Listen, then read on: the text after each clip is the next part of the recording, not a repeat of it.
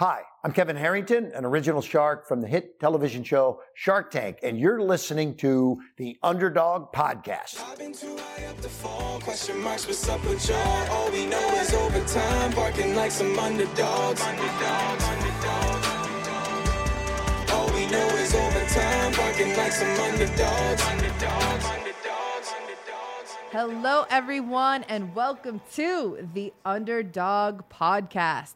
Today, I have an amazing guest here with me. Oh my goodness, so honored to have you, my friend, Levi Lascsak. Like you said it to me before this, classic without the C. So here we are, my friend. That's right. Welcome. Thank you, Pam. Thanks for having me. Oh my God, it's such a pleasure to have you here, honestly, on the show. And like, just been a blast. Like, I was telling you earlier, and like, right when I met you, I saw you on that stage at Build 22, and I was just floored, man. I'm like, I need to meet this guy. I need to hear his story and like everything he's about because I just love him. So I'm just honored. Thank you so much. Thank so, you. so so much. I can't wait to, because we saw little bits and pieces of your story kind of when you were talking at Build, and I like just can't wait for you to share it with everybody. But the question I like to ask and start off with is what inspired you on your journey to where you are today? Uh, well, how far back do we go? However far you want to go.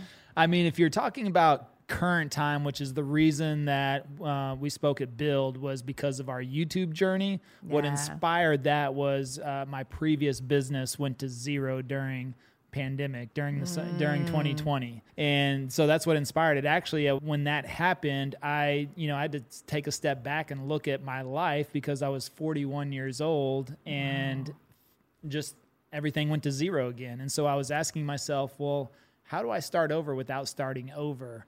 Where did I go wrong in my life to be 41 years old and then all of a sudden, you know, mm-hmm. I'm just back to zero again is what I felt like because I've been to zero a couple of times in my life before. Mm. And I just had to look at that and say, okay, do I give up or do I move forward? Because I was at a point where financially I was okay. I could actually go live on a small Caribbean island for uh, you know very next to nothing and and eat tacos and you know drink beer and probably be okay with it. You're right? like, I'm going to Bali. See y'all. well, I'm actually I'm, I'm I'm actually more of a Belize guy. So Ah, uh, yeah. I love Belize, and so I these are the things I never talk about this on on stage or during webinars or guest appearances, you could say, because there's usually a very limited time. So it was Right. one of those things where I seriously sat there and I thought.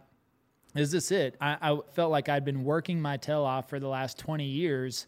And then to be at square one again, I mm. thought, okay, do I just give up and literally go eat tacos and drink beer on the beach somewhere? Because I could make it off of, you know, very, very small income that I had built up and probably drag it out. And then I'd probably open my own taco stand down there just to supplement the bills or something like that.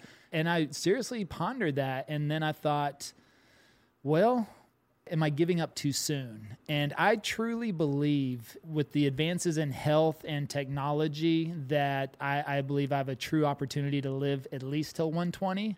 So I had to mm. stop there and say also, wait, I'm only at a third of my life. I still got two thirds of my life to go. And am I giving up way too early? And so that was kind of like the second spark or the inspiration to say, no, don't give up. Don't move to a Caribbean island and be a beach bum because that probably would have only lasted a week anyways because Right. I'm I'm a worker. I mean, that's it's just ingrained in me even since I was a kid. I just said, "Okay, well, I got to get back to the drawing board." Went back to the drawing board and I spent and we can go back further if you want but this is just what happened uh, currently is i spent more money than i've ever spent in my life i spent actually several hundred thousand dollars investing in things courses stores and other things over the summer because first of all i wasn't going to go back and get a job. Uh, but what a lot of people don't know and is that i invested over 150000 into two amazon stores. So i came across i came across this opportunity where this team that I knew were successful on Amazon and had built very successful Amazon stores were offering a done for you program. And uh, they were like, "We just need the investors. We'll handle all the logistics, all the back end. You don't worry about a thing. Just fund it." And, you know, they gave us projections and spreadsheets and everything looked completely legit. Plus, I, I knew who they were, at least online. So it was one of those things where I was like, okay, this is something I could see myself doing because, and they also said this is a two year play. So I knew it wasn't going to be immediate, returns. It was mm-hmm. going to be a buildup of, you know, selling products, investing that money back into the store, and you reach that compound effect. Right.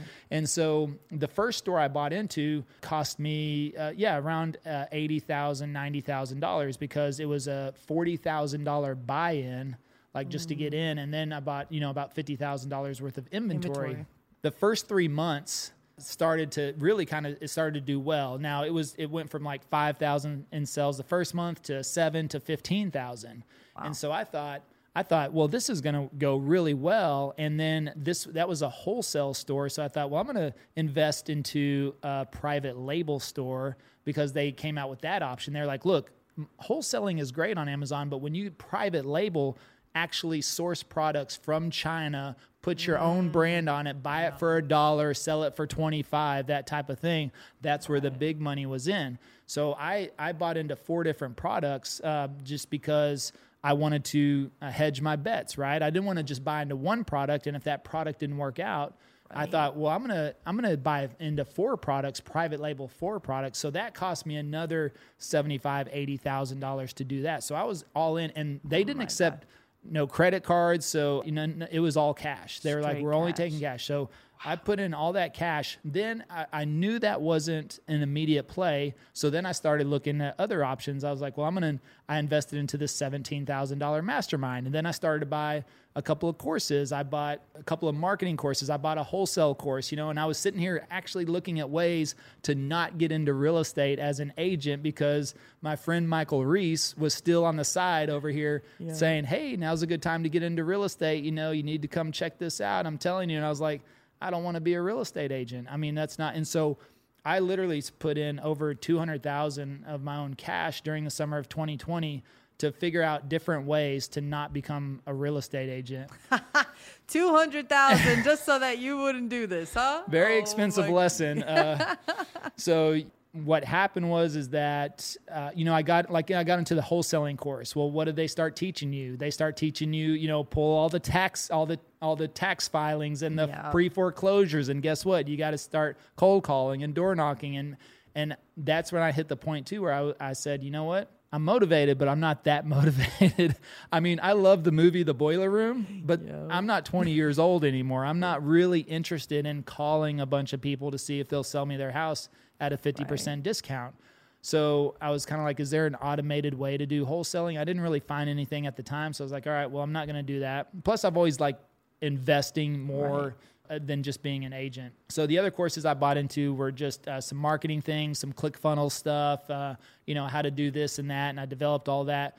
Anyways, just went through all this mess. And so at the end of it, I just said, well, I didn't see a path out of that. And I thought the Amazon stores were definitely going to be two years later. So I thought, well, maybe I do become an agent. and so, but I still didn't want to do that other stuff. So I had to stop and say, okay, wait a second.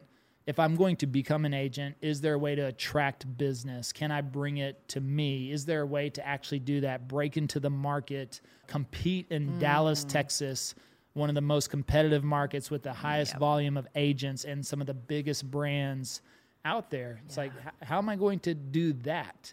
Where's the gap? So then I started to see mm-hmm. where is the gap? Wh- Where can I find an opportunity? And if I wanted to attract business, I figured, well, it's got to be social media, right? That's how you attract mm-hmm. business. But everybody was talking about Facebook, Instagram, TikTok, especially in 2020. You know, TikTok, every real estate agent was waking up to 10,000 TikTok followers, right? They'd be like, I went to bed overnight and I woke up to 10,000 followers. So you got to be on TikTok. And I was like, well, how much business is really coming out of that? Well, I haven't, you know, I haven't got too much business or no business. And I was like, okay, well, I didn't necessarily want to be a dancing real estate agent Or, on or TikTok. the or the ripped realtor, like Travis was saying. He was like, I, he's like, man, I wish I could do that. that what he's it's like- going for now? Yeah, that's what he's going for. He's, the well, he's got some work to do. he's like, yeah, man. He's like these TikTokers and ripped realtors Yeah. and all that stuff. I was dying, but like, it's just so funny what you see Yeah. on TikTok now. Some people are monetizing and some people just are not. Right? Yeah. It's so new. It's like, how do you even? Yeah. Right? It cracks me up. I love Right. TikTok. It's hilarious. Like the stuff I find, I'm like, how do you guys come up with this? oh, I know. extremely creative people out there, right? I, I love it. I, I mean, they do some funny stuff. no, I die. I'm like, please. I'm like, I have to literally warn myself before bed. Do not click the button, otherwise you're going to go down a rabbit hole. Like, Yep. forget it. You know. But like all the channels, you know, have their own fun stuff. Like Instagram, I love the reels now. Those are super awesome too. It's mm-hmm. kind of similar Yep. To TikTok. But for you, you found the niche in YouTube, which is super amazing, and I love that. Now, were there exist was there existing competition here already before you started? learning Well, there was YouTube? a there was a couple of channels. I would say there was about four dominant channels, but the top one had seven thousand subs. The number two had about five thousand. The number three, like three thousand, and the number Okay. four had about two thousand. So I looked at that and I was like, well, first of all, four agents in Dallas on YouTube is not competition, but still, you got somebody's got a seven thousand subscriber head start. I was like, okay, well, is there an opportunity there? What I noticed across all of them, they're all publishing one video a week. So that just told me right there, well, I can outwork them. And if I ever want to catch them or pass them up, I'm going to have to outwork them. I'm going to have to double, triple the volume. So immediately, I don't like to just double. I, uh, again, I'm a worker. So I just said, you know what? If I can do three videos a week, uh, then there's probably opportunity there to have a better chance to catch them. And Right. here we are. Uh, actually, about three months ago, we passed up every single channel. So within about 15 months. And so now we're the top channel here with views and subscribers, definitely in volume as far as I know, uh, with the amount of business we've generated. But that was three videos a week, consistent on that over the last uh, 15 to 18 months. That's insane. Oh my God. I have so many questions for you. Before we dive into all that, I want to peel the onion a little bit. All right. Just a little Does bit. that mean you're going to make me cry? no, Oh, okay. you might, might. I forgot. Onions make people cry, Yeah, right? yeah. but question for you. So, what did you want to be when you grew up? Like as a kid, what was your dream? Astronaut? Oh man, I didn't even have to finish the question. That's amazing. Yep. An astronaut. Mm-hmm. What was your inspiration behind that? Well, I'm an 80s baby. So, you know, I mean, astronauts were so cool in the 80s. And uh, I played with all, I, Legos. I love Legos. Unless you stepped on them. Y- Yeah, I tell you what. Ooh. Ah. so Legos, space Legos in particular. I had the space police, and I just all they had. They started having. They coming out with fluorescent visors, and you know, glow, I mean, it was so cool. And uh, but the thing was, is that, I mean, we grew up extremely income limited. Let me say that. I don't want to say poor because uh, you know we we had everything we needed uh, three meals a day, clothes. Now, most of my clothes, being the third child, were hand me downs and uh, a lot of garage sales. We shopped at garage sales. Right. I, every Saturday, we'd go out, go uh, garage selling, and uh, that's where I always got my clothes. We never, ever went to a department store, never went to the mall. Never ate out dinner uh, except for Sundays after church. We would go to Mazzio's Pizza, and we could get the pizza, and I'd get one dollar for video games. And Wow. you know it was a quarter a game so i could play four, games and that was it. Like that that was the budget. Now the thing is it wasn't just income limited i would say although it didn't you know it didn't really feel like that.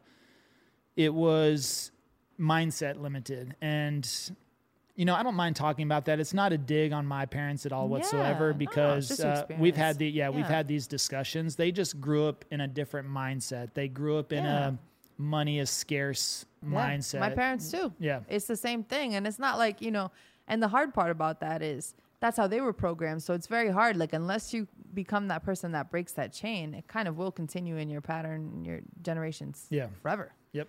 Right? And it was the same thing with my parents. I even grew up with that. For me to break that programming myself took a lot. Yep. A lot. So I get it. I get it, man. Most of us that's that's how it that's how it is. And then we get to be the ones that break that chain, right? Yep. That's Right. it. And that's it. And that was it. So, but not yeah, and, and also on top of that, they never they didn't encourage. I would say they never encouraged me to achieve more. So that was the other thing too. I grew up in a mm. very strict Christian environment, and so it was it wasn't just money was the root of all evil. Not the love of money, just money was the root of all evil. So it was, you know, a mm. different concept, right? They felt like earning more than you needed was kind of sinful, Sinful. but Yeah. also you know, going after a job or a position or a business that would, you know, give you any type of notoriety or additional income or anything like that as well. It's almost uh, I think they felt like they had to be the carpenter, you know, the Mm. the servant, the minimum wage earner to to leave a good Christian life. And so Right.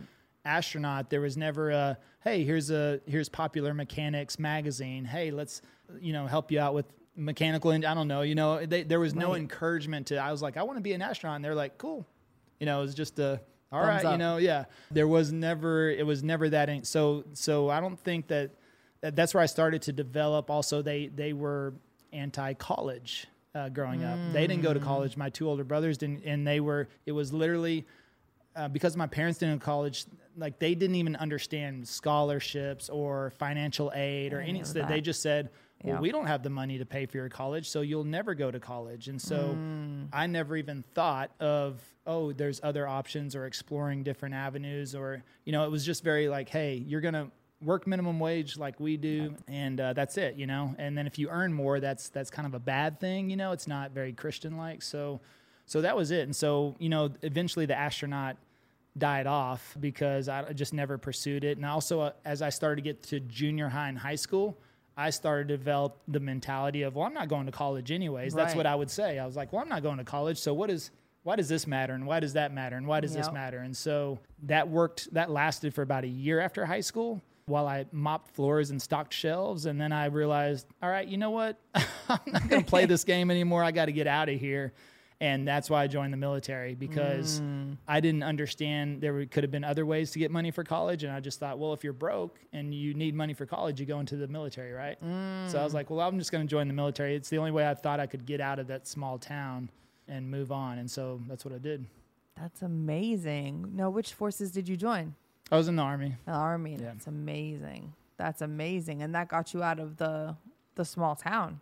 Got me out of Stephenville, yeah. Yeah. For a little bit. Oh my lord. And so what happened during that during that experience? So like what year did you did you go into the army? It was 1999. 1999. Yep, Oh the my- world was at peace. The last then- Gulf War was uh, nine years earlier, it ended in eight days. So I thought, oh, this is going to be easy, right? I thought literally nobody's going to mess with us anymore.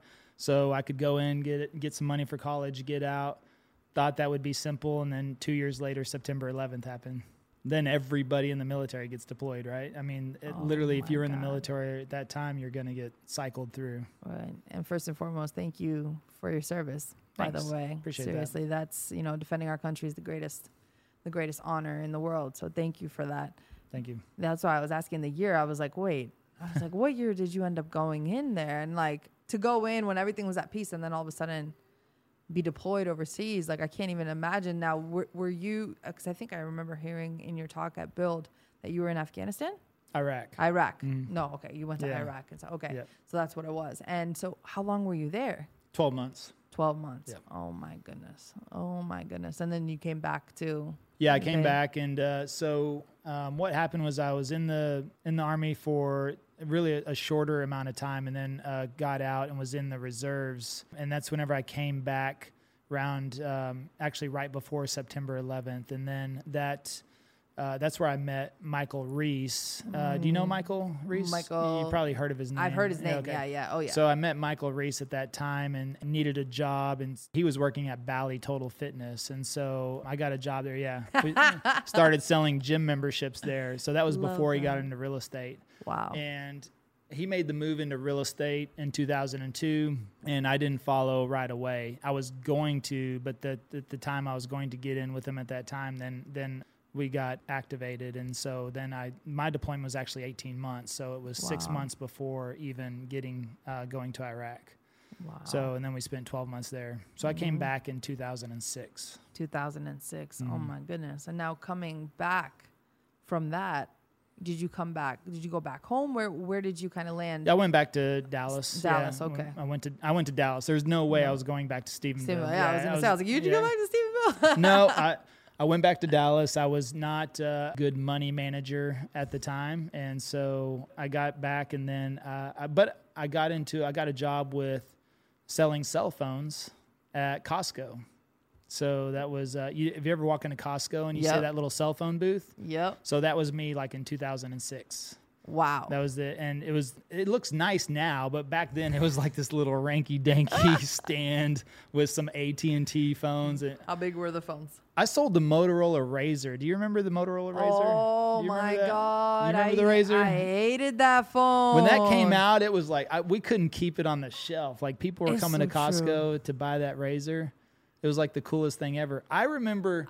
You talk about. It. I remember when the first camera phone. It, I had this little Sony Ericsson, and it had a plug-in camera on the bottom. So terrible. The camera me tell yeah, you. it was. that damn razor. like I remember putting it in my pocket and it would like slide out Yeah. all the time, and then like I couldn't find it because it was so small. Yep. And then the texting was my favorite. Oh my god! To all of Gen X and anyone that was below, anyone younger, you guys are so lucky to text the way that you do Yeah. because we had that T9, and that I think was a gift. And not only that, but we had MySpace too. Remember MySpace? Mm-hmm. We were coding geniuses from a young age. This generation doesn't understand. Are you talking about T9 predictive text? yeah, The predictive yeah, text? Yeah, like the, that. That was like the most annoying text messages I've ever like. Like literally, it would take me 20 minutes to write one text message. Oh, I was pretty good at it. Were you? Yeah, because all, Oh, you was all you have to terrible. do is tap the letters, you know, and hope that it's going to pre-populate the word you're looking for. So if you wanted to say bad, you would tap the the two twice and then the three, right? And it, it should give you bad, and then you have to select it. But you- I don't know. I was pretty good on the T9. You you dialed it right in. See me, I got like the ADD, so I had like I would like change what I was saying, and I was like, oh, I forgot to add that part, so let me just Yeah. delete and then go back and do this and do. This. That's hilarious. So Motorola RAZRs. Oh my goodness. Yeah, we sold oh those. my at, goodness. Sold those at Costco. that oh was my it. God. So I did that for uh, really just about eight months, and I did so well. Then they they offered me a position in New York, Wow. and so I ended up going to New York and took over the the nine Costco's in Long Island. Wow. So I so I became the district manager in Long Island, and that lasted a year. First of all, I got tired of New York quickly. The No, Northeast no, isn't fun hey, for you, Levi. No offense. Come on. No offense. Uh, I did go to Boston once. That's what I did like being in New York is that you could travel around. I mean, New you could go to Philly, yeah. you could go to Boston, you could go to New Jersey, you could like hit some cool spots that I always wanted to be or, or you know check out, and they're pretty short drives. So um, you know that was it. That, oh my God, that's amazing. So yeah, and then from there, I got recruited by a pharmaceutical company, and they offered me a position back in Dallas. So I was able to Mm. use that as an excuse to get out of New York. After a couple, I learned what nor- nor'easters were, and uh, Oh hell no! Welcome to the Northeast weather. It's it's and everyone here is just so funny because I'm like, how's the weather going? Oh, it was cold this morning. I hated it. I was like, I'm pretty sure it was 65 degrees this morning. Yeah. They're like, yeah, that's cold. I'm like. Yeah. I can't wait if you ever go to Boston in the morning when it's 25 deg- degrees outside. It was 65 this morning, and we we're like, uh, we got to bust out the winter gear already. Yeah. was like, oh my goodness. The, yeah. fu- the funniest story I heard was last year when I guess uh, there was like a freeze over here because it was like 40, Yeah. 40, 45 degrees or something. Yep. And everyone freaked out and the whole city shut down. Is that true? Or was that just a rumor? Well, first of all, it was this. It was a hundred year storm. I mean, it was. Oh, okay. It it completely bombarded with snow and ice, and then it just stayed below freezing for a week. So Oh, literally, we had not seen that much snowfall or ice ever, and um, and then it just stayed for a whole week. Normally, if it snows here, it'll be seventy degrees the next day, and it's all gone. Yeah. Yeah. But it was really cold. I mean, it was in the 20s, 15s.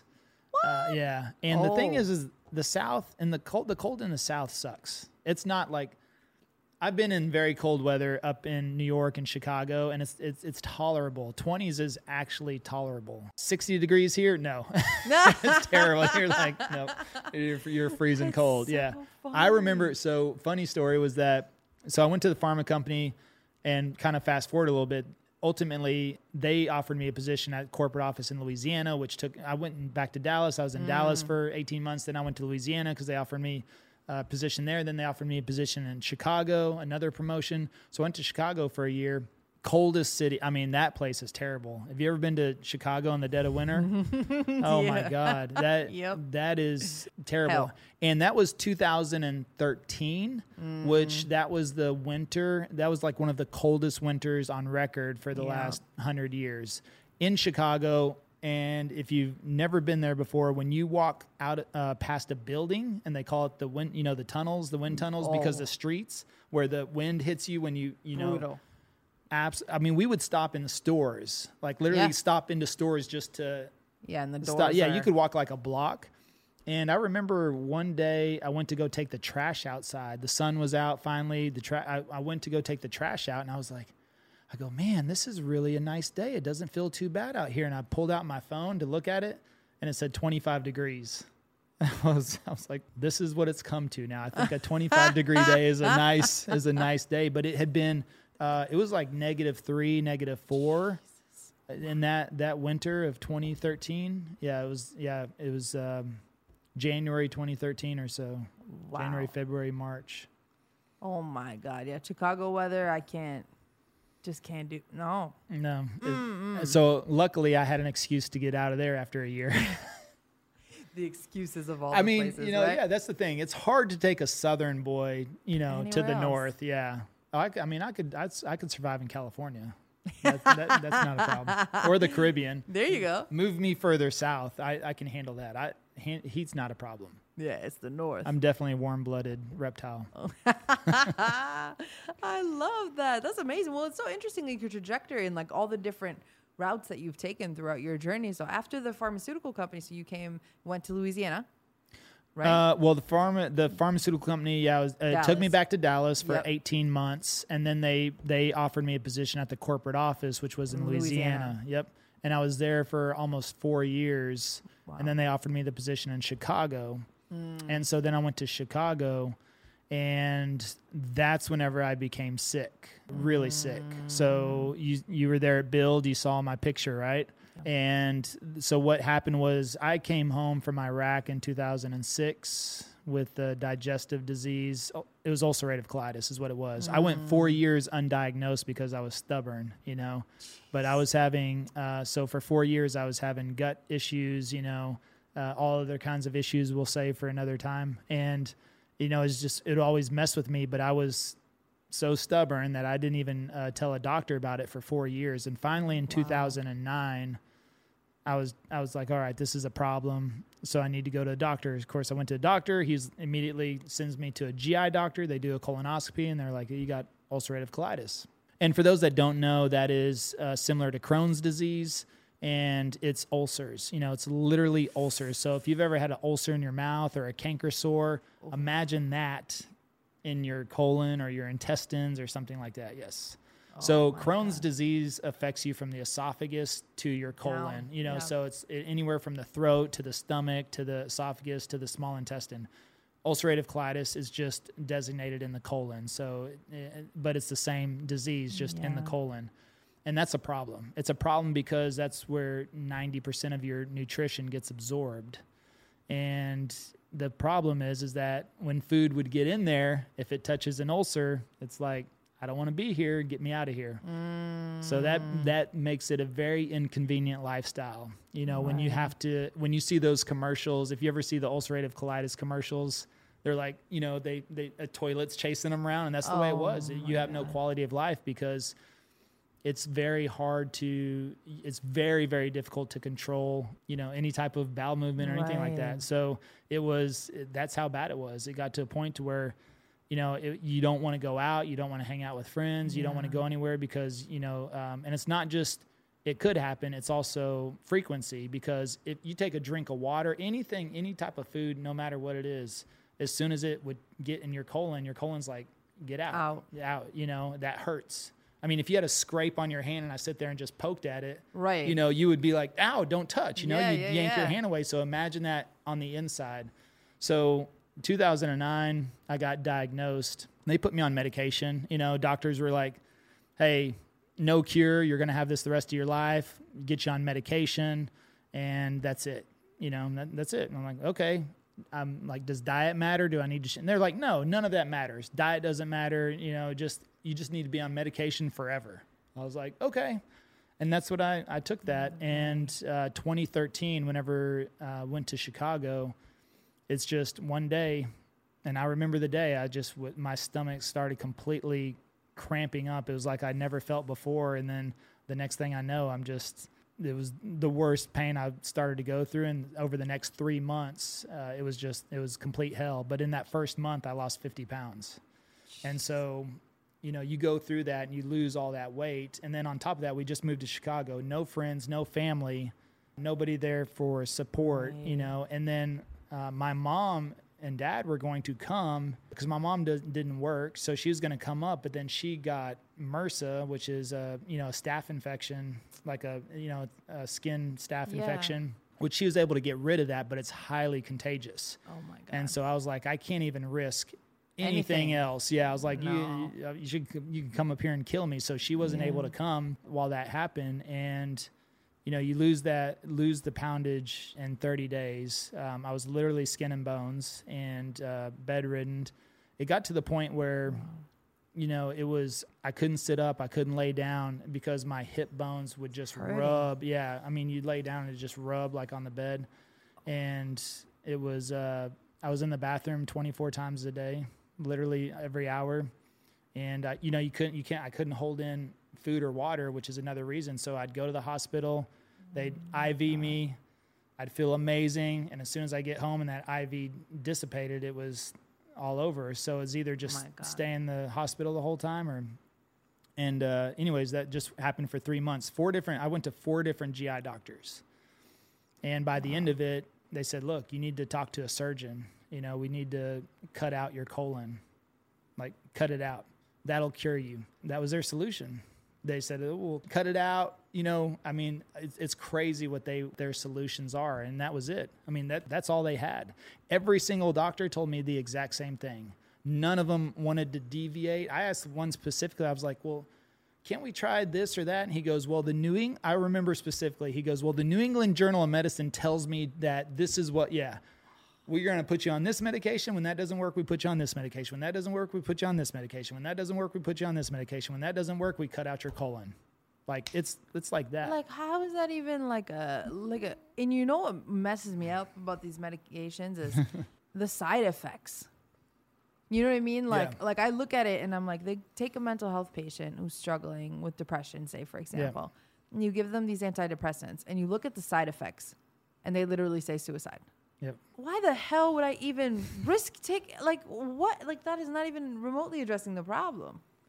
It's almost like yep. sedation. Wow. No, no, keep going. I just like I can't even imagine just be like, "Oh, no. It's only this yeah. or this or this or this." Like I can't even imagine what the side effects were on the other well, side, right? Fortunately, well, the the harsh stuff was bad. The medication they had me on was really it was really kind of like capsules full of milk. Then they're oh. they're designed to actually break up in your colon so they're really thick oh. capsules to make it through your digestive system, and then they're they they break up in your colon. It's kind of like you know spreading milk, uh, kind of like coating. That's what it was. It was like a milk formula, and oh, it would wow. coat your. It's supposed to coat your colon to reduce the the symptoms. Doesn't cure you, right? Uh, right. Just reduces inflammation for a time period, which is why you have to continually take them every single day. But they never really truly worked for me. I still, you know, had issues but you know that was their solution so there wasn't really any major side effects to that because it wasn't going through the liver and getting digested and all that but yeah. but then whenever they put me on steroids you know steroids that all that stuff is bad uh, other medications they were going to put me on remicade which remicade is a low dose uh, chemo infusion oh, wow. and that's what they do to a lot of crohn's and colitis patients is they because uh, they say it's an autoimmune disease and and uh, you need to sub- kill everything. I mean, it's just bizarre. Oh so, but I didn't go that route. I found a natural doctor, mm-hmm. and the natural doctor was like, "Well, hey, let's just change your diet." And again, the whole time the doctors were, "Diet doesn't matter. You know, eat what you want. Go have right. some salsa and jalapenos and you know yeah. everything else. You just uh, doesn't matter." And so the natural doctor is like, "Well, let's change your diet you know, put you on some vitamins, and uh, you know, and that's what we started to do. Inside of three weeks, I started to get better. All just off of diet. Yep. And every single other and supplements. Yeah, he put me on some supplements. So. And every other doctor said you basically have no choice. Yeah. So three weeks, I started to get uh, and he told me he goes, it's probably going to take about two weeks. And during that three months, I was still having the the, the cramping, which was that was one of the worst things because it was almost every ten minutes. So I would just cramp up. I mean, like buckling, make me clench, um, tears in my eyes, type of cramping, and it lasts for like one to two minutes, but it was Yeah. so painful. And the doctor, the natural doctor, you know, he's like, this is going to take about two weeks. I predict, you know, for this for the supplements, and I was like, well, these cramps are killing me. He said, put peppermint oil in coconut oil, and anytime you get a cramp, just rub that on your stomach. And I was like, okay, and went home and and kept a little little thing of uh, coconut oil with peppermint oil in there. And anytime I'd start to cramp, I would just like glab a glob and start rubbing it on there, and it would instead of a cramp lasting two minutes, it'd get rid of it in like 20, 30 seconds. I mean, it was crazy. Peppermint and coconut oil. peppermint oil. oil. For yeah, anyone pe- who's yeah, listening. Put the peppermint oil in there. So if you, yeah, if you suffer from some stomach cramps, that you know, clearly there's a deeper issue, but that was like a, a, Yeah, a temporary like fix. yeah, but it was, you know, and that was a game changer. So it made I made it through the two weeks. And then the cramping stopped. Once the cramping stopped, that's whenever I was able to kind of gain, get my appetite back and actually Mm. feel hungry because before I didn't want to eat anything. Right. I couldn't hold anything in, but then I started to then I went on an elimination diet. Whenever I, after that happened, I ate chicken broth for 2 weeks, just straight chicken broth. No no meat in there, just just chicken broth. So, and then after 2 weeks, you know, put an egg in there, you know, and two eggs and then got some avocado, so very soft things, absorbable things, and so uh, that's how I started to get myself back on that diet on a diet was eliminating everything and just started to kind of slowly work back in uh, foods so and then wow. after three to four weeks all of a sudden within a week i gained back 20 pounds What? and then and then my appetite came back have you ever heard of michael phelps diet yeah. you know how Yeah, you like eat- 5,000 calories or something a day? no, like 10,000 for breakfast. No, Michael Phelps would eat 10,000 calories for breakfast. You ever see, like, he would literally go to IHOP and get, you know, 20 pancakes and 20 strips of bacon and egg. I mean, he would literally eat like 10,000 calories for breakfast because, I mean, he would burn off like 20,000 calories swimming. So Holy in, in the morning session, and then he'd go eat lunch. So I started eating probably 5,000 calories a day. And easily. I was started eat. I was two breakfasts, two lunches, two dinners almost. I mean, I'd eat a dinner and I'd be like, uh, "Give me more." You know, I, I would wake up in the middle of the night, start, and my appetite just came roaring back. That actually, before I gained the twenty pounds back, that went on for three weeks, and I didn't gain a pound. So for three weeks, I was eating just nonstop. I was so hungry and deprived. Uh, natural doctor, you know, he was just like, uh, he's like, yeah. He goes, your body is so deprived, it's just immediately consuming all those Everything calories. yeah. And um, and the thing was, is that I wasn't. My colon, you know, was was better. It was. Uh, you know the supplementation everything that he put me on that protocol Yeah. literally within a couple of weeks like snuffed it all out. And so i That's was not only was i able to eat it i was able to start going to the bathroom like a regular Normal person, again yeah. Wow. and uh, and then after three weeks all of a sudden that next week is like i just popped on 20 pounds. Like it just all of a sudden i was boop boop. And then uh, from there it took a, another two weeks i gained back another my other 30 pounds um, within about the next 30 days because i've always been right around 190 and i dropped down to 140 so wow. uh, that picture that I showed up on the screen, I was 140 pounds there. So that was it, and uh, you know, came back from that, and that's whenever I started my financial services business because I lost my job with the pharma company. I'd been there for eight years, and you know, at a job, they're like, "Hey, you can have 90 days off, and that's it." They want you to come back to work, and clearly, Right. I wasn't physically able to do that, so I ended up losing that job. After you give somebody eight years of your life, everything, move to three different states because of them, and then after 90 days, they're kind of like, "Well." Job's a job, right? God. No, uh, no, it's okay. You know, you have a position when you come back. It was like, what are you gonna do? You know? Right. Well, what were you supposed to do during that that time? You couldn't even. I can only imagine what that feels like. And well, that's the thing about you know when people tell me, oh, you know, a job is financial security and it's this and it's supposed to be like the safety belt Yeah. to all things, and it's kind of like, uh, Well, that's that's the other thing. So the natural doctors they don't take insurance, so Right. that was all cash anyways. So my medical insurance, yeah, it would have been great if I got my colon cut out, but, Right. But uh, I'm glad I didn't do that. So I ended up paying cash with that. It wasn't just that doctor though. Over that next year, I ended up uh, seeing five different natural doctors. Wow. Which the cool thing about that was each one of them.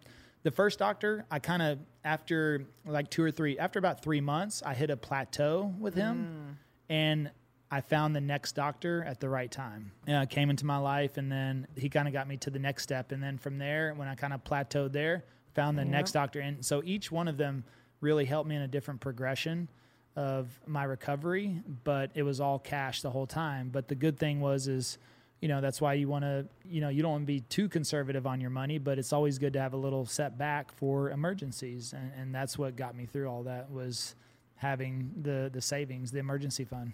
Absolutely, absolutely. And to anyone who's listening right now that's maybe going through a medical issue and doctors are telling me this and telling you like this is your only options here Yeah, to go out and look at different avenues, right? Because the same situation happened with Tony Robbins when he collapsed on stage in 2019. He went to every doctor in the world, nobody could help him. Then he went to Dr. Tennant here in Dallas, actually. He's out in Irving. He Really? saved his life. Yeah, is he a natural doctor? Mm-hmm. He is. yes, he Okay. is. I'll have to get that Pl- information. plug in for the Tennant Well, I'll tell you Institute what, because they're I- amazing. I'm about to uh, I'm about to buy a whole bunch of Gary Brecka stuff. I'll tell you Oh that. yeah, yeah, that's amazing stuff. But like, what's so cool in this day and age now is to see these things because, like, right, like, how can you move forward in life when your mind, body, and spirit are not aligned, Mm-hmm. right? The body part, it can be so debilitating. I can imagine during that time, like, what qu- kind of quality of life could you have had had that continued? Oh, I was. You- I mean, that- it broke me mentally and physically. Right. I, I thought Iraq was tough. That was Iraq was a cakewalk compared to those three months. That was it was absolutely horrific, Right. terrible, terrible. I mean, it, uh, so and I was broken mentally. I mean, it was bad. Right. And like how do you pull yourself out of that? Cuz there's people that get stuck in that and then they they make their whatever's going on with them kind of like part of their identity and they don't even like want to move forward with it. I've seen it a few times and I'm like how can I help you, man? Like I don't Yeah. know what to do. You know what I mean? Cuz sometimes that that illness takes over and you just don't like the mind state cuz like you said it affects your mental mind state and it's like how do you come Well, out of that? for me, you have to keep looking. I mean, Exactly. you have to you have to keep looking for answers, and then when you find an opportunity, you have to take action. It's the same thing with the whole YouTube stuff right now. I mean, Right. I had a choice: do I give up, you know, move to a Caribbean island, or do I do I move forward and, and take Yeah. action, find a different path, and then when you find that path, take massive action. So you know, when I found a natural doctor, I had never considered a natural doctor. I Yeah. it's just, you know, I didn't even really knew they existed probably Right, at right, that right. point. It was, but I was open. And whenever I met with him and he was just like, he told me later he thought I was going to die like in his office. I mean, that's how he bad he, he- but he didn't show that to me Thank God. he was like, "All right." He goes, "I, I think I can help you out." You know, he seemed, and that's all I needed to hear. And Right. whenever he was like, "Look, let's get you on these supplements," he was he was extremely optimistic. Although we have a good relationship, we're still friends, and he'll tell you to this day, he was like, "I did not." He goes, "I didn't even think you were going to walk out of my office that day because I was just skin and bones," you know. And he said I was definitely the worst person he's ever helped wow. and uh, but he believed, you know, and he thought, okay, I'm gonna I'm gonna do it. And he didn't show his cards to me. He didn't say, oh my god, you know, you know. And the the medical doctors, they would just look at me and be like, no cure, take this medication. Nope, nope, nope. That I mean, they were so I mean so closed minded about everything. Well, what can I try? Nope. Nope, New England Journal of Medicine doesn't say to do that. So therefore, you know, I mean, they're just they used to call it practicing medicine because they practiced medicine. Medicine. Yeah. Yeah. They didn't just do what they were told from a journal, you know, and so it is what it is. Well, it's it's just crazy, and thank God you were open to Yeah. that, right? Because some people aren't, right? They don't think to look at an alternative solution, and thank God you did. And to anyone who's listening right now that might be struggling with anything, if doctors are telling you one thing, please go out and try to find some alternative solutions because you just never know. Yeah. Because look at your case. I mean, two, three weeks, like what a freaking miracle, you know? And then like what that did for you to heal you. yeah. That's incredible.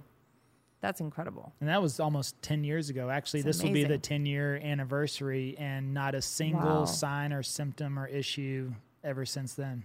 That's God's work right there. And no, yep, Wow. no medications. I, I haven't even taken an, an Advil or a Tylenol, Tylenol in 10 years because I'm so naturally minded now. And if you look at the long term side effects of that stuff as well, I'm just, it's just not worth it. But I really don't get the funny thing is, is as immune compromised as I was back then, I haven't even, other than COVID, I did get COVID three times, but I got it twice. Yeah. yeah, but up until COVID, I, I had not been sick the, for the six, seven years before that. And I used to get colds and flus. All the time. Yep. Until I stopped getting flu shot. And then I and then I got my diet and extra by the way, this is not medical advice at all whatsoever. I'm not a doctor and I don't claim to be a doctor. I just uh, I've just been through a lot of uh, lot of medical events in my life. So I love but you know and so that's why whenever when covid came around i wasn't even really concerned about it because whenever, whenever i looked at it and you looked at Yeah. who it was really affecting then i was like well I'm, i don't fall in that and, and i felt so like my immune system is so strong now which i do believe is based on diet you know Yeah. and and so now, and I'm I'm about to get my genetic tex test back from Gary Brecka. Actually, Nice. I, I'm uh, doing a one-on-one consultation with him as well because I'm I'm all about All it. in. If you don't Yeah. have your health, you can't enjoy your wealth. And so, what's the No. point of making money and working your tail off if you're not going to be in optimal health to enjoy it? And so, I'm Correct. willing to spend the money on health and good food. Uh, I, you know, people say I'm not buying organic because that's that stuff's way too expensive. I'm like, hey, that's an investment in me. Mm-hmm. absolutely, absolutely. Well, look, it brought you back, and Yeah. now look at all the things that you're doing now. And like, what's really amazing is, so you mentioned that you had a shift during COVID, which a lot of the world did, Yep. right? And you made this choice to go into the YouTube side of things Yep. during a pandemic. Not Yep. the easiest time to make any major decisions, right? But you Right. did that, and you went all in. Now, to anyone who's maybe in a shift like this in their own life, what would be your recommendations and some action steps to help them and kind of model what you've done in your business? Because now you guys are slaying it, like we were saying, like top channel here in Dallas and just like sales volume and everything, like your educational courses. I mean, you guys are just killing it on all angles. And when you look at it, what, it's been 15 months? 18 months? 18 months, Yeah, yeah. 15, 18 months. Yeah. And it's like, it's amazing. That's like an entrepreneur's dream, right? So just some um, tips and advice that you would give an entrepreneur who's looking to transit and maybe start something new up. I love whenever I encourage people that you can hyper learn any subject in 60 days Yeah. because the amount of information that's out there is available uh, in blogs and videos and YouTube Yeah. and Google and, and books. I mean, the books are more plentiful than ever. And, and that's what I truly believe. So I don't know. YouTube's not for everybody. But Right. you, if you're struggling, you've got to find something. You've got to find one way or another to generate business. Is what it, I don't care what business Yeah. you're in. If you own your business, if you're an agent, you are well. If you're an agent, there's ways to be a business owner, uh, and there's ways to be a real estate agent. So that's the one thing I wanted to make sure is I didn't come in to be a real estate agent. I came in to be a business owner, and so that's why I had to ask myself different questions and look at it a different way. I wasn't going to come in and shake hands and kiss babies. Nothing wrong with that, but uh, especially during COVID, you're Right, there's right. no there's no media. Yeah, yeah, I know you can't shake hands and kiss babies anyway. You so can't it's even like come within six feet, yeah, Levi. yeah, I know. Like, how am I going to network with people? All right, so that's out. And so, yeah, so I had to think differently. And so once you find something, and this is what I really encourage people to do, is follow the path of least resistance, Mm. which is determine first of all, are you a people person? Are you a phone call person? Are you a writer? Or are you a video person?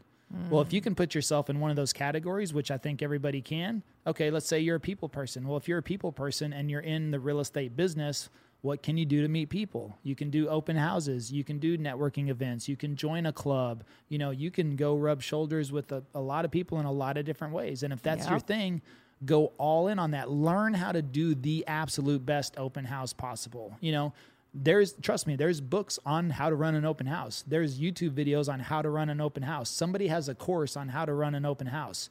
Wow. Don't I didn't watch Tiger King during the during COVID, okay? I did. I did. Are you coming at me, Levi? Damn it. well, I think you were already you, you were you were already successful by then. So you you know, I, hey, if I was at where I was at right now, I might say, oh, this is a good time to watch some Netflix. You know, if if COVID were to happen right or something like that. But I I wasn't in that position. I was in Yeah. I was starting over, on. and so I was I said. This is not time for me to catch up on every Netflix show. This is time for me to figure out what am I going to do with the next chapter in my mm. life. Mm. And so I sat on my computer for 12, 15 hours a day wow. you know, researching, looking, looking for answers. And ultimately, what led me down to YouTube is I was looking at all the other social platforms, and then I just had to stop. And I was like, okay, if I'm going to be an agent, then I had to take a look at the brokerage, you know, because Michael was with EXP. He wanted Yeah. the, the brokerage model made mm. sense to me. But at the same time, I'm like, You don't "Ah, wanna sell houses." Yeah, I don't want to sell houses. All right. So I was like, if I'm going to make this work, uh, okay, how do I do this? Well, I started to look at who's the top agents, the top attractors in EXP. And so when I started looking at the top five, top six, top seven, I found one common trait. All of them had a really strong presence on YouTube. And so I thought, well, maybe YouTube is the way to go. And then I'm kind of an old school person. So the first thing I did was buy all the YouTube marketing books I could find. And that book right behind me, YouTube Secrets, Yep. uh, which we're featured in, by the way. Hey. Yeah. Well, nice. we here's the other thing. We weren't 18 months ago. They just came out with the second edition, and we're in that book. Let's go. Can you believe that? I mean, I can. Yeah, that's uh, and that's the that's the drastic change you can have from going nothing Wow. to featured in one of the best selling YouTube books now because I picked up that book, and when I picked up that book, Benji had one small paragraph in like chapter nine, and it said, you know, he had a real estate channel in 2009. So you talk about the OG of real estate, possibly could be Benji Travis, and he had a channel called Home Deals TV, I believe. And he said he was a struggling agent, you know, barely doing 10 deals a year, about to get out of real estate. And then HUD approached him because of his YouTube channel and gave him the contract for the Pacific Northwest. He ended up listing all the HUD homes the next year, sold over 100 homes because of his YouTube channel. And so that was Dang. like, ooh, that was an attraction model, right? It was putting the information out, and that's what he talked about. But it was only, he only mentioned that in like two paragraphs in that book. So then I thought, oh, okay, so YouTube, but all they talk about is YouTube's a search engine. I was like, that's the problem. I'm looking at these other platforms, they're social media platforms. And because I- I'm 41, I've got this love hate relationship with social media. You know, didn't grow up with it in high school, wasn't Right. there, in, you know, yeah, at- we in passed college. notes. Yeah. That's what we did. Yeah. These So damn kids used to text I now. never had, I still had not bought into social media, right? Because Yep. we look at it and we go, all right, it's people just bragging, posting their lunch and silly cat videos, right? Yep. That's, that's Dancing. Yeah. But then, then we're like, well, the 20 and the 30 year olds are like making some money off of this stuff. So now, Mm-hmm. now we're going, okay, maybe we should take a closer look. Yeah. And so that's why I was like, well, all right, if I'm going to do this, I'm going to do it through social, Facebook, Instagram, TikTok, because that's what everybody was talking about. And and that just didn't sit well in my gut. I was kind of like, it's it's not me. It's like, how am I going to jump on there? And then all my friends and family are going to be like, oh, you're in real estate now, you know? Oh, you know, you're you're a dancing real estate agent. Oh, you, oh, you make pointy videos? You know? I don't know. You know? Oh god. you know, I'm like, is that what I'm supposed to do? And and I and I couldn't, I just couldn't see myself doing that. And so that's whenever I stopped. I'm like, okay, let me look at the top agents uh, at EXP. What are they doing? And I just noticed. I was like, okay, you see some of up there. I'm like, oh, they've all got strong presence on YouTube. What?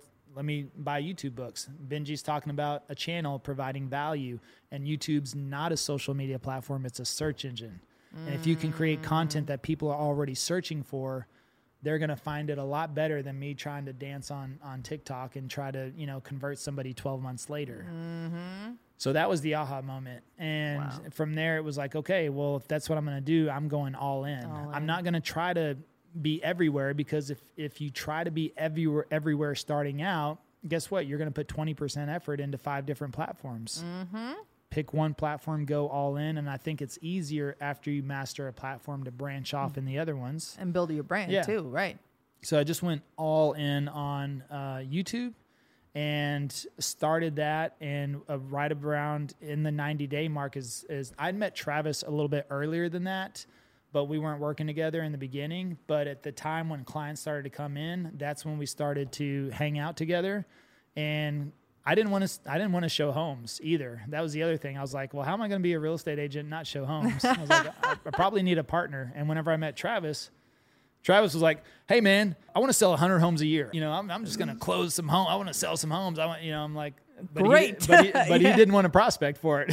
you know, You're like, this is like the dynamic duo. I was like, I don't want to be out there. Yeah. I'll get them for you. I'll go fish. You just take the fish Yep. and go go cook it. he didn't want to fish. He just wanted to close. yeah. And uh, so we're like, okay, well maybe we got something here. And so th- when the clients started to come in, Travis was like, let me, I'll go show him homes. I'll go take him around. And then he started closing deals. Was And he then- wearing his pineapple shirt? Oh my God, Yeah. that guy. we we still go back and forth a little bit. Um, we have discussions all the time. It's funny because he sometimes he calls me his dad. Sometimes I got to do a little regulate, you know. so uh, Gotta love. I try to. I mean, I appreciate. I definitely love him for who he is, and Yeah. and I never want to have somebody present themselves uh, who they're not. Right. But at the same time, Here I- comes the dad. I, do find there's a uh, there's a, there's a line of you know professionalism sometimes, but but it's you know, he knows it's. He It's has, he has some interesting sweatshirts and things like that. uh, he would wear to conferences, and and uh, I'd just be like, yeah, I don't know if that's the best. To, you know, let's. Um, how about we not wear that to the conference? And and he would he'd just be like, what man? I don't, I don't see anything wrong with this at all. and I'd say, well, Like let's rock and roll. can you do me a favor? And and you know, he's like, he's super cool. He's always like, all right, man. If that's he's like, if it's important to you, then you know. So Yeah, you're like the brand, the brand. Well, that's a dynamic duo right there Yeah. too. And I mean, like, just it's just so amazing to hear your trajectory and like where you've been and all the different pivots that you've taken, and like now you're here. I mean, you guys are blowing up, and this is just two years in, which Yeah. is incredible. So, like, one of the things that I would ask you, based on your journey and everything that you've done, is what would your older self tell your younger self based on what you know now? so I believe I'm exactly where I'm supposed to be. Amen. There is only one thing though. Just one. if I could change one thing, that would be to take the internet seriously in 2000. Mm. Mm-hmm. To take Facebook seriously in 2005. To take Facebook advertising seriously in 2009. You know, I, that's the only thing I would have. But I don't know. I don't that see all of that. If I would have done that, I might have went down a different path, and I mm-hmm. might have never met a natural doctor, and I might I might not have a colon today, and I might be the sickest rich guy ever, and mm-hmm. maybe even dead. You know, Right. But so that's why I feel like I'm exactly where I'm supposed to be. But the thing is, is that because I still had that mentality of, you know, that limited mindset of, you know, oh, the internet, that's just, it's silly or that's a fad or something. I mean, I, I literally thought that Facebook came out. I was like, oh, well, Facebook, it's, it's stupid. It's for college kids, you know, instead Right. of, instead of being curious, instead of saying, you know what, let me take a look at this, you know, maybe there's something to that right. uh, whenever Facebook advertising comes out in 2009. Oh, you know what? Maybe I should study how to run a, a Facebook ad. You know, instead of ah, you know, that's stupid. You know, Right. Under although they had the absolute best data points on anybody at any time, given you know, even possibly better than Google at the time. I think Google's far superior now, No, but right, right, right. but at that At time, time. yeah.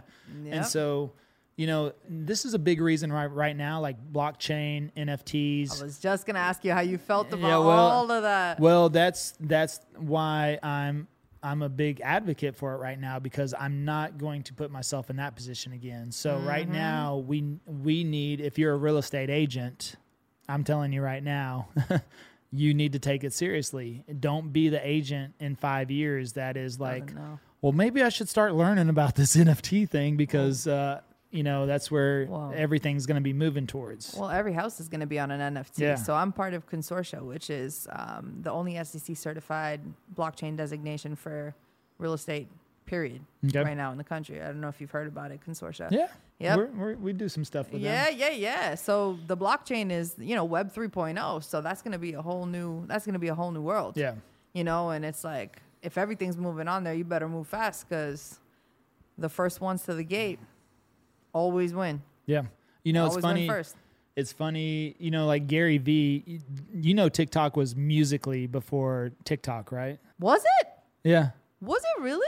Yeah. Oh snap! No, I didn't. Okay. Had, had you heard of Musically? Musical.ly, yeah, but I didn't know. That was TikTok. And I remember Gary Vee talking about Musically saying, you know, because Gary Vee is like the ultimate curious guy. You know, he's like, I'm Like going a to, futurist. That yeah. He's like, I'm going to get it. So people would be like, oh, Musically stupid. And Gary Vee would be like, it's a social platform. I'm going to get on there. I'm going to play with it. I'm going to use it. I'm going to learn it. I'm going to understand it. Will it go out of business six months? Maybe. He goes, but I'm going to learn Yeah. things about it. You know, I'm going to understand it. And what happened? It turned it turned into TikTok. It had actually the same. It wasn't the TikTok. It had the uh, what's the TikTok logo now? It's like a, a little. It's still like a It's little music symbol. Is it yeah. the- what do they call that? The treble clef?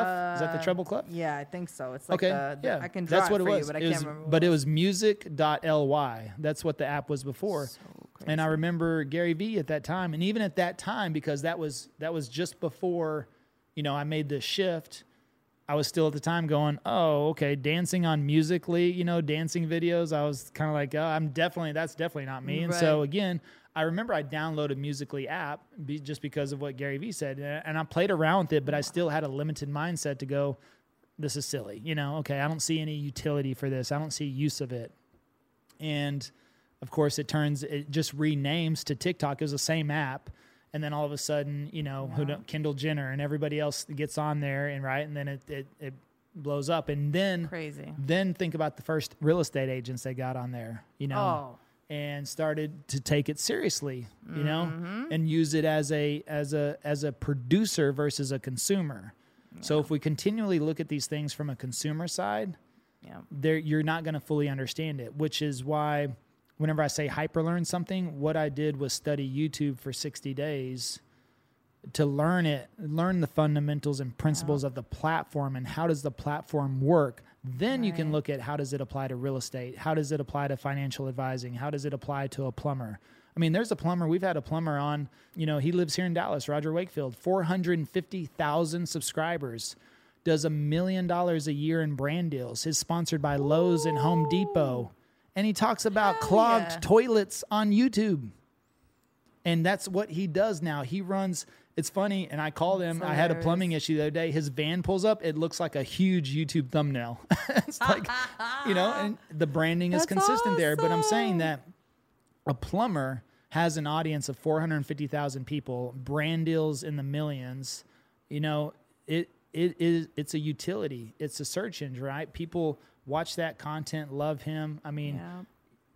you know, I mean, Home Depot and Lowe's or plumbing companies can say, "Hey, this guy's got 450,000 people directly interested in plumbing." Why would we not advertise there? Why would we put, uh, you know, Drano on, on TV whenever it, who knows who it's going to hit? It's gonna hit right. Yeah. That there's opportunity there. And now more than ever, you could be a quilter, you know. there's you can make money off of quilting right now because there's an audience out there It's insane. and they're on YouTube. It's insane. I just, oh my God, the opportunities are endless. And like, speaking of which, what's up in your world in the next like six to 12 months, Levi? I'm like, I can't even imagine what you guys are up to, what you're chefing up over here. yeah. Uh, well, I mean, you know, we're uh, we're already kind we're already planning for next year. So the one thing we we do is we we map out conferences for the next year because they're already pretty much out there. So we look at all video and real estate conferences. We determine which ones do we want to attend, which ones you know can we get to. Are we going to be speaking at any of them? If we're not, is it worth it to go? Uh, You know, but ultimately, every conference we've been to this year, I could I could write a book on this of the things that happen because of the people we meet, the things we learn, or the Yeah. relationships we build based on each and every conference. So what everybody always looks at is today's cost versus tomorrow's value. And you can't look at the monetary return on a plane ticket and a conference ticket and a hotel room. You can't look Yep. at you it's very hard to measure and say, "Oh, well I spent $2,000 to get here. I'm going to make 3,000 back." Doesn't really work like that. You're going to spend 2,000 to get there and it may return you $100,000. but how do you directly connect it except for the relationship or the person that Right. I met because of this opportunity? You saw the story at Build, right? Yeah. If I had if I had not been at Build last year when nobody knew who we Yes, were, It's crazy. Oh my god. but Yeah. here's the story to that. If if you got a minute. Yeah, let's do it. So if I was not at Build last year, I would have never taken that picture, you know, and and I wouldn't have heard Jay Kinder say on stage because that's Jay Kinder was on stage and he said, the people that tell me they're going to be on stage end up on stage. Mm. And that's why I took that picture, and that's why I sent him the picture and said nose because I was sitting in the very back, Back, row, yep. the least expensive ticket, and I said nosebleeds this year, on stage next year, and I sent that to him, just him, because he said he said the people that tell me that they're going to be on stage will be on stage, but it doesn't just stop there. You can't just go sit on the couch and manifest that now. You've got to mm-hmm. put in the work. Right. But here's the deal they release Cabo at Build. So the Cabo event gets released at Build and it typically sells out because you think about it, there's 6,000 agents at Build. There's Yep. only a 1,000 agents that can go to Cabo. Right. So they release it at Build. Guess what happens? It gets all booked Sold up. out. So we booked Cabo from Build last year. Mm. We go to Cabo, and what happens at Cabo is Brent Gove and, and Gene Frederick are on stage, and guess what they say? They say, if you want to be on stage or you think you should be on stage, you need to tell us. You need to let us know. Yeah. Don't be shy. Don't don't think that you're bragging or it's ego. They said we want to hear this. We don't know everybody's story. We can't, you know, we don't hear all the successes out there. We know you're out there, so you got to tell us. I was standing in the back again, the back row at Cabo. Mm. I was standing there, and Brent got off a stage, walked the perimeter, and came and stood right next to me. Not on purpose, just randomly. Well, I was sitting Wow. there listening to the next speaker, and I looked over. I'm like, "Who's this person in my space?" You know. Yeah. I'm like, get out of my "Who- way. Yeah, who's who's who's crowding me over here? And I look over, and it's Brent Gove. I'm like, "Hey, Brent," and he's like, "Hey." I was like, "My name's Levi." He's like, "Hey, Levi." I was like, "I was like, we met once before." And he's like, "Okay, yeah, yeah, cool." I was like, "I said we should be on stage at Build," and he goes, "Okay." He goes, uh, "Send me a video. Can you send me a video?" And I was like, "Send you a video? I think I could send you a video." and he said, "He goes, yeah." He goes, "Just he goes, keep it short. Tell me your results and a little bit of your story. Just send me a video, and and I'll I'll check it out." I was like, "Cool." So that happened at Cabo.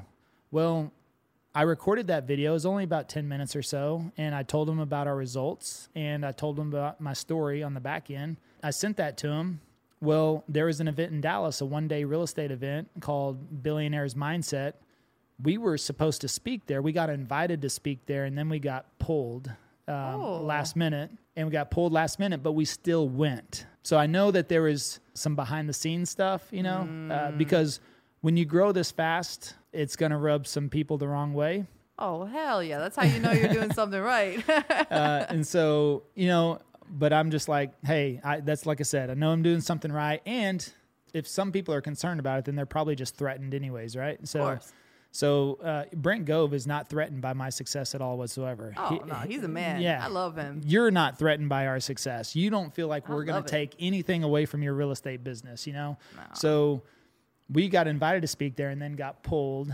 And, but what I could have done is I could have said, this is a bunch of bullshit, you know, this is not, Mm. you know, we're not going to that. Instead, I said, no problem. We're still going to go.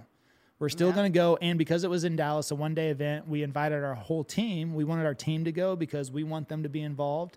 I Yeah. said, we're going to go anyways, you know, but only Travis and myself knew about, you know, getting pulled. So we didn't, you know, we didn't come in here and cry to the team and say, oh, Yeah. kick dirt and sand, you know, Right. we said, no, let's go. We're, we Let's can, rock and roll. let's see what we can learn. Mm-hmm. I didn't know Brent Gove was speaking at that event. And he literally watched that video two days before he got there. So whenever I walked in and he's there in the event, I, his eyes lit up like a Christmas tree, and he was just like Levi. He goes, "I that your he's like your story's amazing, blew me away." He's like, "Oh my god!" And then he when he spoke up there, he spoke for an hour and a half. I swear it felt like for an hour he just talked about us. about Oh, how amazing we were, awesome. about how amazing we were, that how he'd, he'd been in real estate for 27 years, never heard of a story like this, and just went on and on and on. and he was like, amazing. he was like, Levi, stand up. He's like, you better talk. And to me, that was also a little redemption, right? Because I, I was like, I knew we got pulled from there to speak, Yep. but then that was way better to have, you know, someone, like Brent go, yeah, Yeah. uh, talk about that. And so that was cool. Now, afterwards, Brent was like, Levi, it's not completely up to me. He said there's a committee for build and you know we get 150 applications we can only choose 40 people he goes everybody deserves to be there so i can't promise you anything he said but i got a pretty strong vote you know? He goes but and he goes i'm i'm pulling for you he goes but and i said you know what brent? I said i appreciate the opportunity anyways.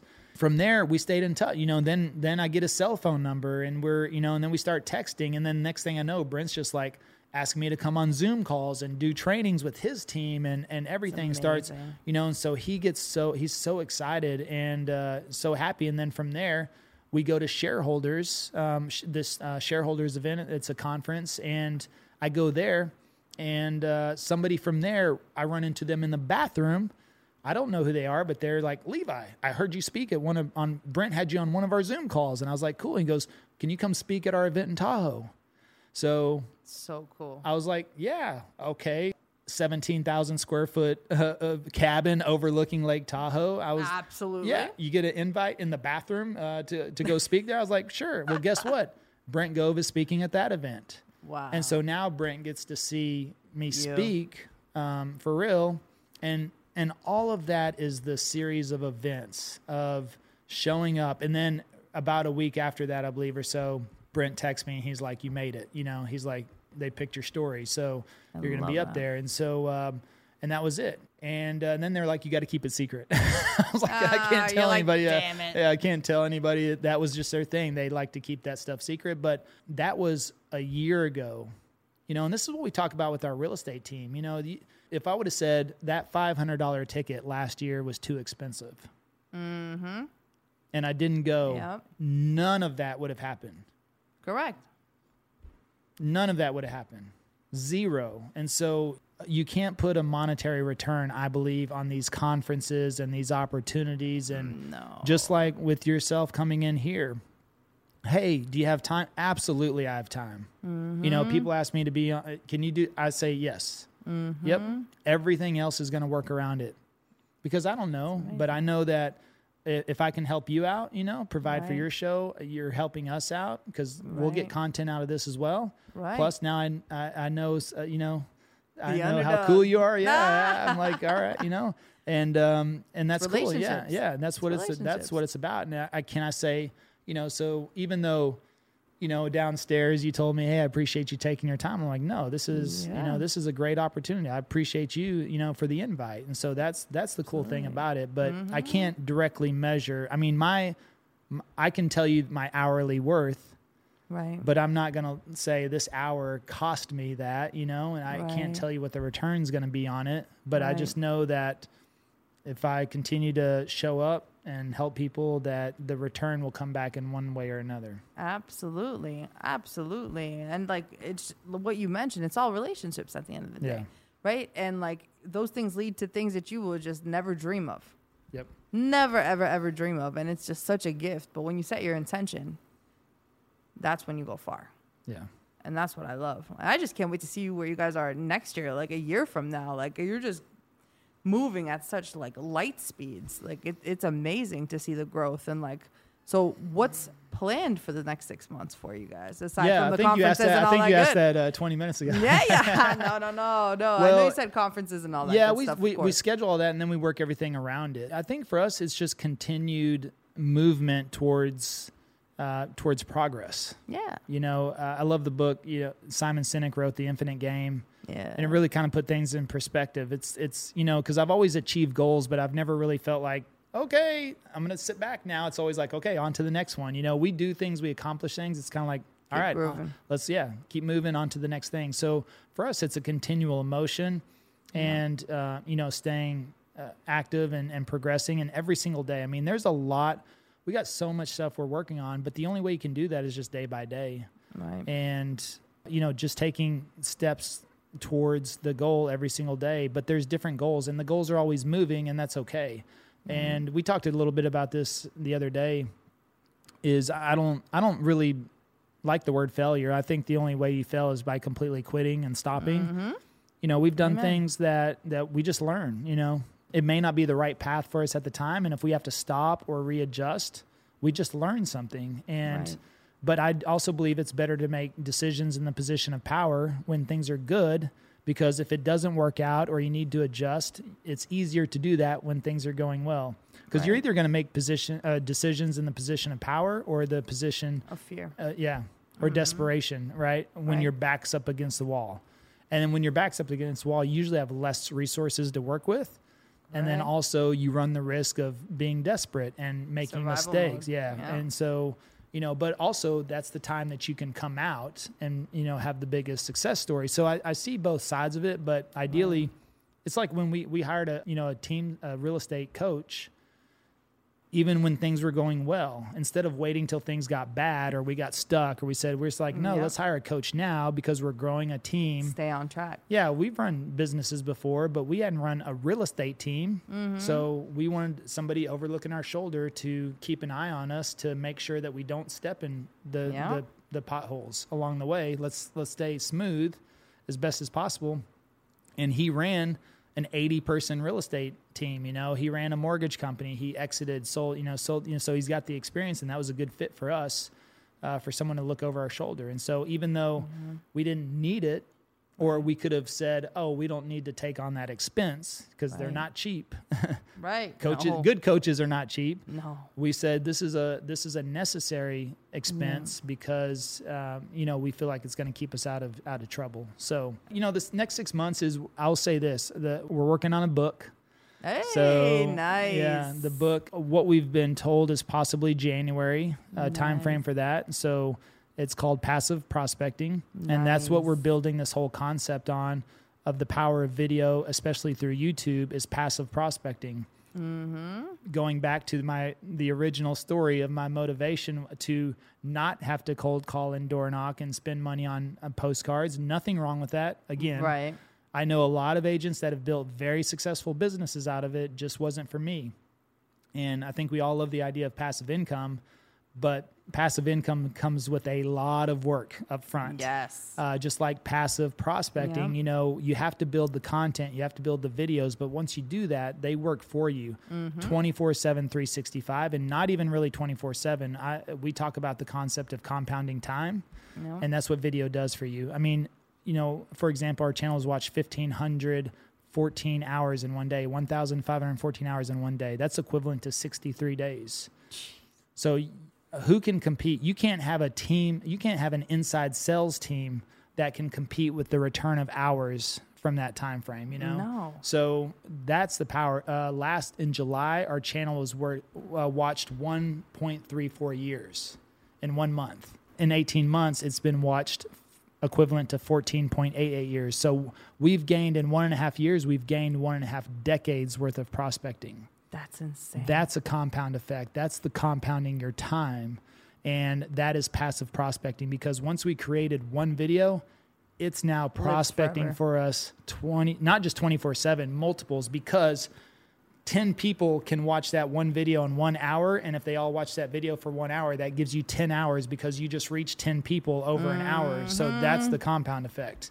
Calls, door knocking, hand, that's all one to one you know, you can only, and even if you have 10 salespeople, they can only call one person at one time. exactly. But a video can be watched by 10 people inside of one hour and return you 10 hours in that one hour.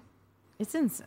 It's so mind blowing. Yeah. It's so mind blowing. I just can't wait to see the growth and all that. I can't wait for that book release as well. It's going to be so exciting. I'll definitely have to come back to come back to Dallas for that one for we'll, sure. we'll send you one. Yeah, for sure. And speaking of the channel, Yep. you got to let us know where to find you, my friend.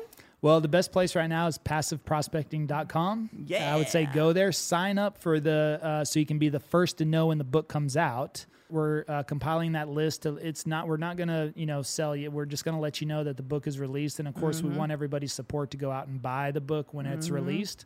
We would love to, uh, you know, get a high velocity of sales on that. Uh, it was funny, you know, you learn these things as you go through the process. Never, you know, written a book, but we're working with a publisher on it. And I was like, well, let's do pre-sales. And they said, well, pre-sales don't count towards actual sales when the book is released. So if you pre-sell 10,000 copies, that doesn't count towards the velocity if you want to make it on bestseller list, you know? Oh wow. Yeah, I was like, okay, good, good to know, Good to right? know. Because I'd be like, let's pre-sell it all day long, but no. And so they're like, well, and so okay, let's uh, let's collect the list, and that way we can let everybody know, Right. and hopefully within that first week we can drive, you know, a lot of traffic. Because we, I think we've got a pretty good audience, and I know we've got a lot of, you know, really great people that enjoy the content we put out there. So this will be a Mm-hmm. very consolidated and concise way. Plus, hopefully, it'll be. I don't know what the pricing will be, but you know, let's say twenty bucks or 24 bucks Mm-hmm. maybe. It's full on. I mean, it's going to be legit. This isn't going to be like Amazon self-publishing type, you know, Yeah, paperback. legit. We're uh, we're amazing. we're making it real. So that's a cool opportunity. So check us out, passiveprospecting.com. passiveprospecting.com. Oh my God. Levi, it's been an honor to have you here today. I absolutely loved hearing your story. I like just can't wait to see where you go from here on out. Like, oh my God. Just honored to be part of your journey as well and to know you. you. guys and like just watch what happens from here. Cause you're only just scratching the surface, honestly. Yep. You really are. So thank you so much, my friend. Thank you. Appreciate you. so that's it for today's episode of Underdog. Catch us next week, always dropping on Thursdays. And remember, if you're interested in real estate or want to learn how to create more money and magic in your life, check out meetwithpamela.com and let's chat. Sending you so, so much love. All we know is like some underdogs. underdogs.